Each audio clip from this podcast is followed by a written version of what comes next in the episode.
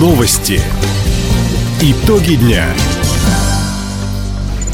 Итоги среды подводит служба информации. У микрофона Дина Юкшапосхова. Здравствуйте. В этом выпуске. Новые возможности открываются перед краевыми предпринимателями. Многоквартирный дом для бюджетников построят в Ульчском районе. Спортивно-оздоровительная программа «Маугли» начнет действовать в детских садах Хабаровска. Об этом и не только, более подробно. Новые выплаты на детей от 8 до 16 лет получат семьи с низким доходом. Об этом накануне заявил президент Владимир Путин. Эта мера поддержки начнет действовать с 1 апреля. Деньги можно будет получить уже в мае. Напомним, ранее в России ввели ежемесячные пособия для беременных женщин и семей с невысокими доходами на детей до 7 лет. Помимо этого, поддержку оказывают родителям, которые в одиночку воспитывают детей в возрасте от 8 до 16 лет. На эти цели из бюджета дополнительно выделено около 14 миллиардов рублей. Размер выплаты почти 5,5 тысяч рублей. Правительство региона будет работать в три раза быстрее. Такую задачу краевой администрации поставил губернатор Михаил Дегтярев. Это касается не только ответов на обращения граждан и принятия решений, но и разработки действий по развитию края и помощи людям. Вот эти вот 30 дней пресловутые, которые по нашим этажам и коридорам гуляют иногда документы, это неприемлемо в текущих условиях. 10 дней максимум, а лучше 5-6 дней. План первоочередных действий по обеспечению устойчивого развития края в условиях санкционного давления должен быть готов через неделю и принят. При этом глава региона подчеркнул, в условиях санкций у местных предприятий появится новый импульс в развитии. Освобождаются ниши, которые ранее занимали компании с западным капиталом. Теперь занять их место могут местные предприниматели. Региональное управление юстиции зарегистрировало Ассоциацию участников Дальневосточного промышленно-строительного кластера. В базовый перечень вошли 13 производителей. Как отметили в Краевом Минстрое, это поможет нарастить собственное производство строительных материалов, сократить издержки на их доставку, что в конечном итоге позволит снизить стоимость жилья. При этом могут возникнуть сложности из-за антироссийских санкций.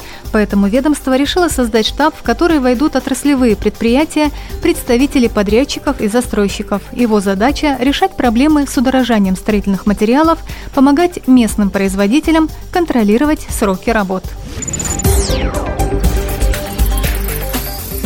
В детские сады Краевого центра внедрят физкультурно-оздоровительную программу «Маугли». Новый принцип развития дошколят разработан по федеральной программе. Она уже прошла проверку в Приморье и на Сахалине. В ближайшие два года комплекс запустят в учреждениях Хабаровска. По словам директора спортивно-гимнастического клуба «Спорт Интерцентр», автора программы «Маугли» Александра Петрова, занятия рассчитаны на детей от 4 до 7 лет и состоят из базовых упражнений на укрепление мышечного корсета вокруг позвоночника – Действие программы начнется с создания и обучения команды. На первом этапе проект запустят в 20-25 детских садах, он охватит полторы тысячи ребят.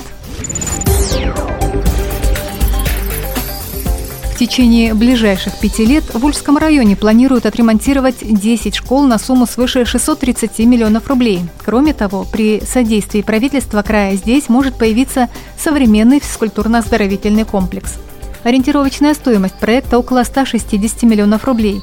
Перспективы развития района обсудили накануне глава муниципалитета Федор Иващук и губернатор Михаил Дегтярев. Также для решения кадрового вопроса в райцентре селе Богородском намерены построить многоквартирный дом для специалистов-бюджетников.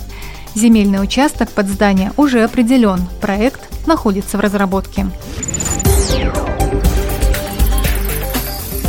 Дальневосточный фестиваль народной музыки на Амурских просторах стал официальным стартом Года культурного наследия народов России в Хабаровском крае. Об этом зрителям гала-концерта сообщил губернатор Михаил Дегтярев. Девятый Дальневосточный фестиваль народной музыки начинает целую серию из сотен мероприятий по всему Хабаровскому краю и фестивалей, которые пройдут в год, объявленный президентом Годом культурного наследия народов России – это и фестивали «Карагод», и «Айс над Амуром», и Дни славянской письменности и культуры, и Лики наследия, и многие другие. Глава региона подчеркнул особую важность сохранения национальных традиций для всей культуры нашего края.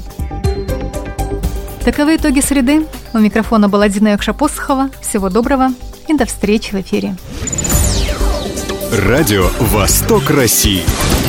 Телефон службы новостей 420282.